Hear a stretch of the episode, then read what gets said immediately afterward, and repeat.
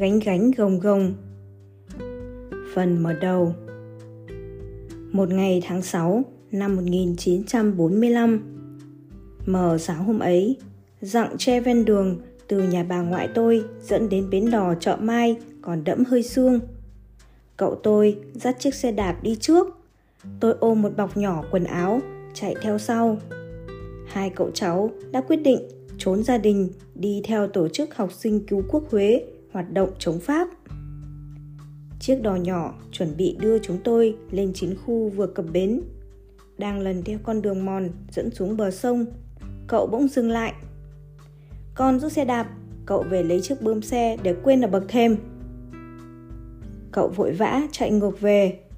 Tôi ôm chiếc xe đạp co do trong chiếc áo dài trắng mỏng. Chỉ chừng một phút sau, bỗng vang lên tiếng súng. Lính Pháp đóng ở khu võ miếu cách đấy khoảng hai cây số, bất ngờ mở trận can. Những chớp đỏ loang loáng phụt lên. Tôi vứt vội chiếc xe đạp, lao xuống bến và nhảy lên đò. Còn thuyền gấp gáp rời bến. Tôi chỉ kịp ngoái lại, nhìn chiếc xe đạp nằm chỏng trơ và mờ xa dần hình ảnh cái quán nhỏ của dì chợ tôi lúc bấy giờ vẫn chưa lên đèn. Năm ấy, tôi vừa 16 tuổi.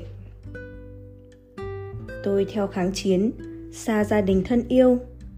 Mùa đông năm 1949, một bì thơ chẳng chịt dấu chuyển tiếp, một lá thơ rách bươm đã từ quê Huế. Không biết bằng phép màu nào và nhờ lòng tốt của những ai đã đến tay tôi giữa rừng già tuyên quang. Trong ngôi nhà ẩn giữa rừng sâu, mấy cây cùi sưởi đang cháy rực.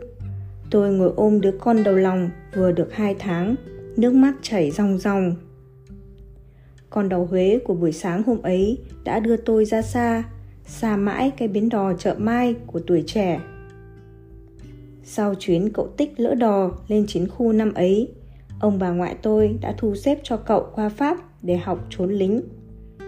Cậu ở lại Paris, trở thành nhà báo và đã lập gia đình.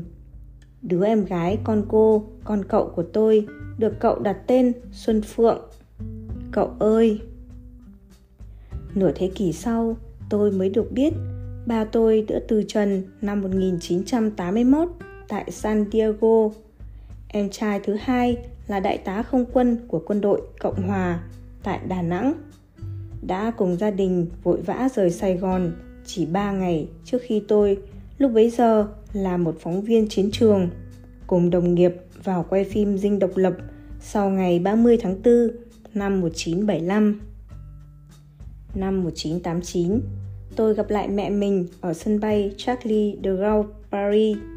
Bà không nhận ra tôi. 44 năm xa nhau, còn gì?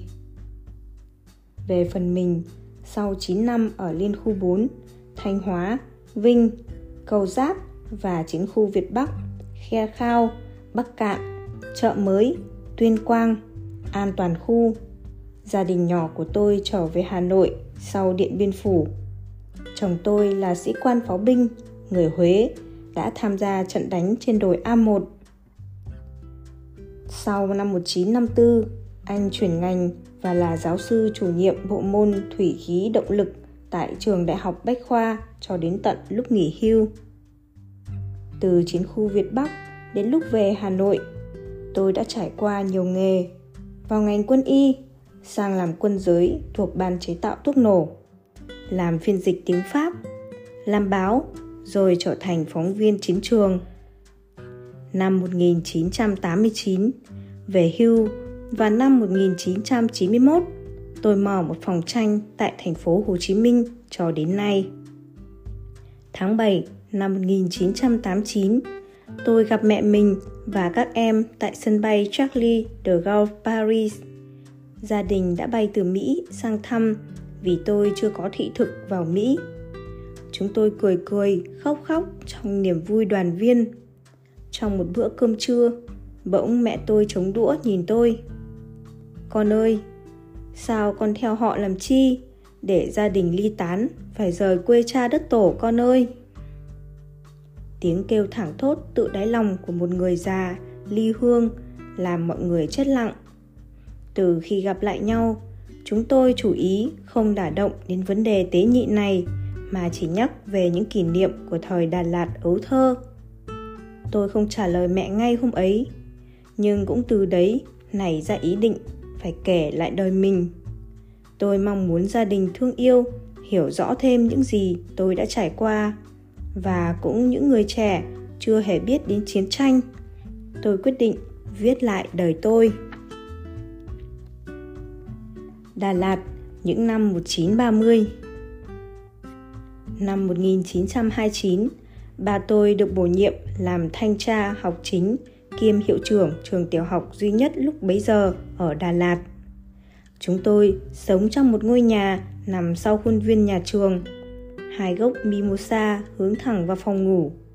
Vào mùa hoa nở, những cánh hoa mong manh, màu vàng nhạt tinh khiết, đêm đêm tỏa hương. Hàng chục cây hồng mai cổ thụ nằm dọc theo khuôn viên nhà trường. Gần Tết, theo từng cơn gió lạnh, hồng mai trải một thảm hoa ngát thơm ngập lối đi. Vài ngày một lần, mấy chị em tôi ra vườn và đem về những bó hoa hồng, hoa cẩm trướng, hoa violet, hoa cẩm tú cầu cùng những giỏ dâu tây chín mọng còn đẫm xương. Mỗi chủ nhật, bà má tôi cùng bạn bè Đà Lạt cho cả lũ chúng tôi đi trèo thác Cam Ly vào rừng hai nấm. Buổi tối hôm trước, bác bếp đã chuẩn bị đủ món để trưa hôm sau cả nhà ăn trưa giữa rừng, rồi tắm suối, rồi cưỡi ngựa. Tối tối, khi thành phố lên đèn, mấy chị em tôi khoác vai nhau đi về phía cầu ông Đạo ngắm hồ Xuân Hương. Lúc nào trên tay cũng có những trái bắp nướng nóng hổi dưới bơ và nước mắm. Những kỷ niệm mà đến nửa thế kỷ sau, khi tôi sang San Diego gặp lại các em, chúng tôi vẫn còn nghẹn ngào nhắc đến. Nhưng ông nội tôi, quê Phan Dí, gốc Tràm, là quan triều đình Huế lại rất ghét Đà Lạt. Thành phố của tụi mũi lõ, mắt xanh. Mỗi lần ông bà từ Phan Rí lên chơi, cả nhà tôi phải thay đổi nhịp sống. Mẹ tôi cất vội những bộ váy áo thường ngày của tôi. Các em tôi cũng không được mặc quần ngắn, áo sơ mi. Tất cả đều phải diện những bộ bà ba được xếp ngay ngắn trong tủ và cũng chỉ được dùng trong những ngày ông bà lên chơi Đà Lạt. Bà nội tôi còn đáng sợ hơn Tôi chỉ nhớ bà rất hay cáu giận hay chửi mẹ tôi. Mỗi buổi sáng mẹ tôi bưng nước vào hầu, bà nội ăn trầu xong, xúc miệng và bắt đầu lên giọng. Cái xứ gì mà chỉ biết ăn chơi, chỉ biết nhởn nhơ cười cười nói nói. Con cái thì ăn mặc hở hang, đùa nghịch như quỷ sứ.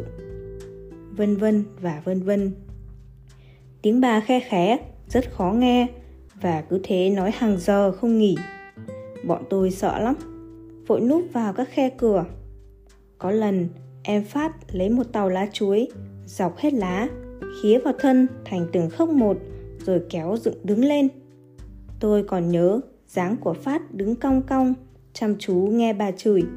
Khi bà mệt Nghỉ một chút xúc miệng Là cậu ta lấy ngay tay gạt những nấc thân chuối lạch tạch lạch tạch Theo kiểu bắn súng liên thanh.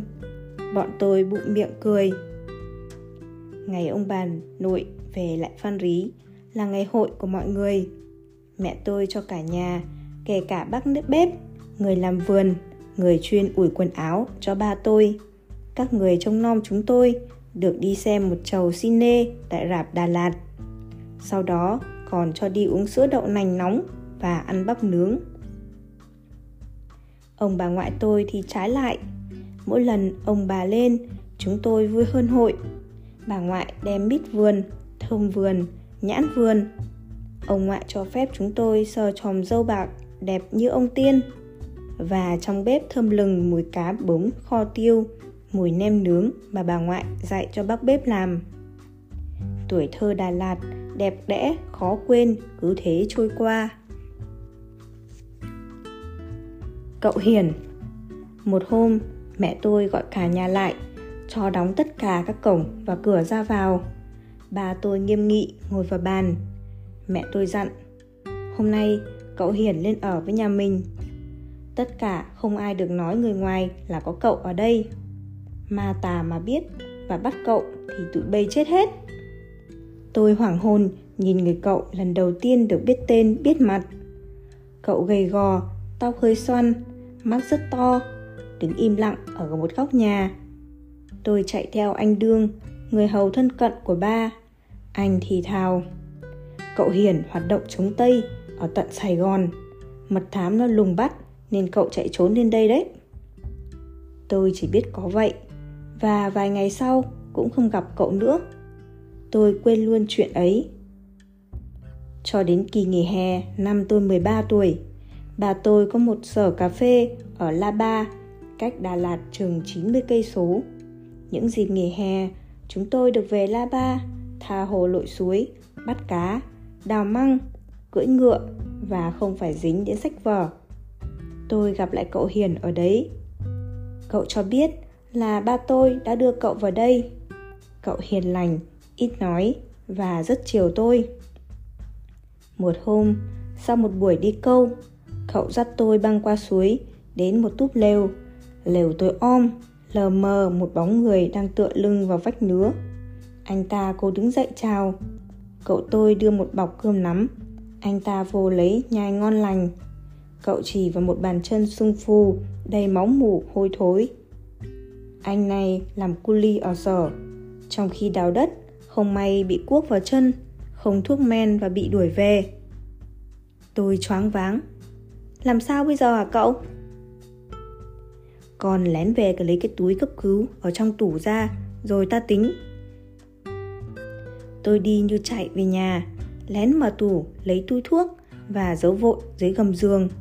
Sáng hôm sau và nhiều ngày sau đó, cậu cháu tôi săn sóc vết thương cho anh.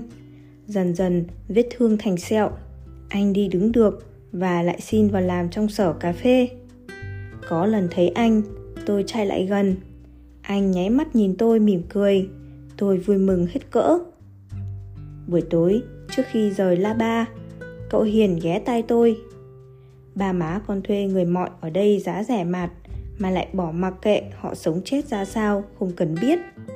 Như vậy gọi là bóc lột đó, con ạ. Tôi mới 13 tuổi đầu, hoàn toàn sống trong vòng tay của ba má nào đã hiểu gì đâu thank you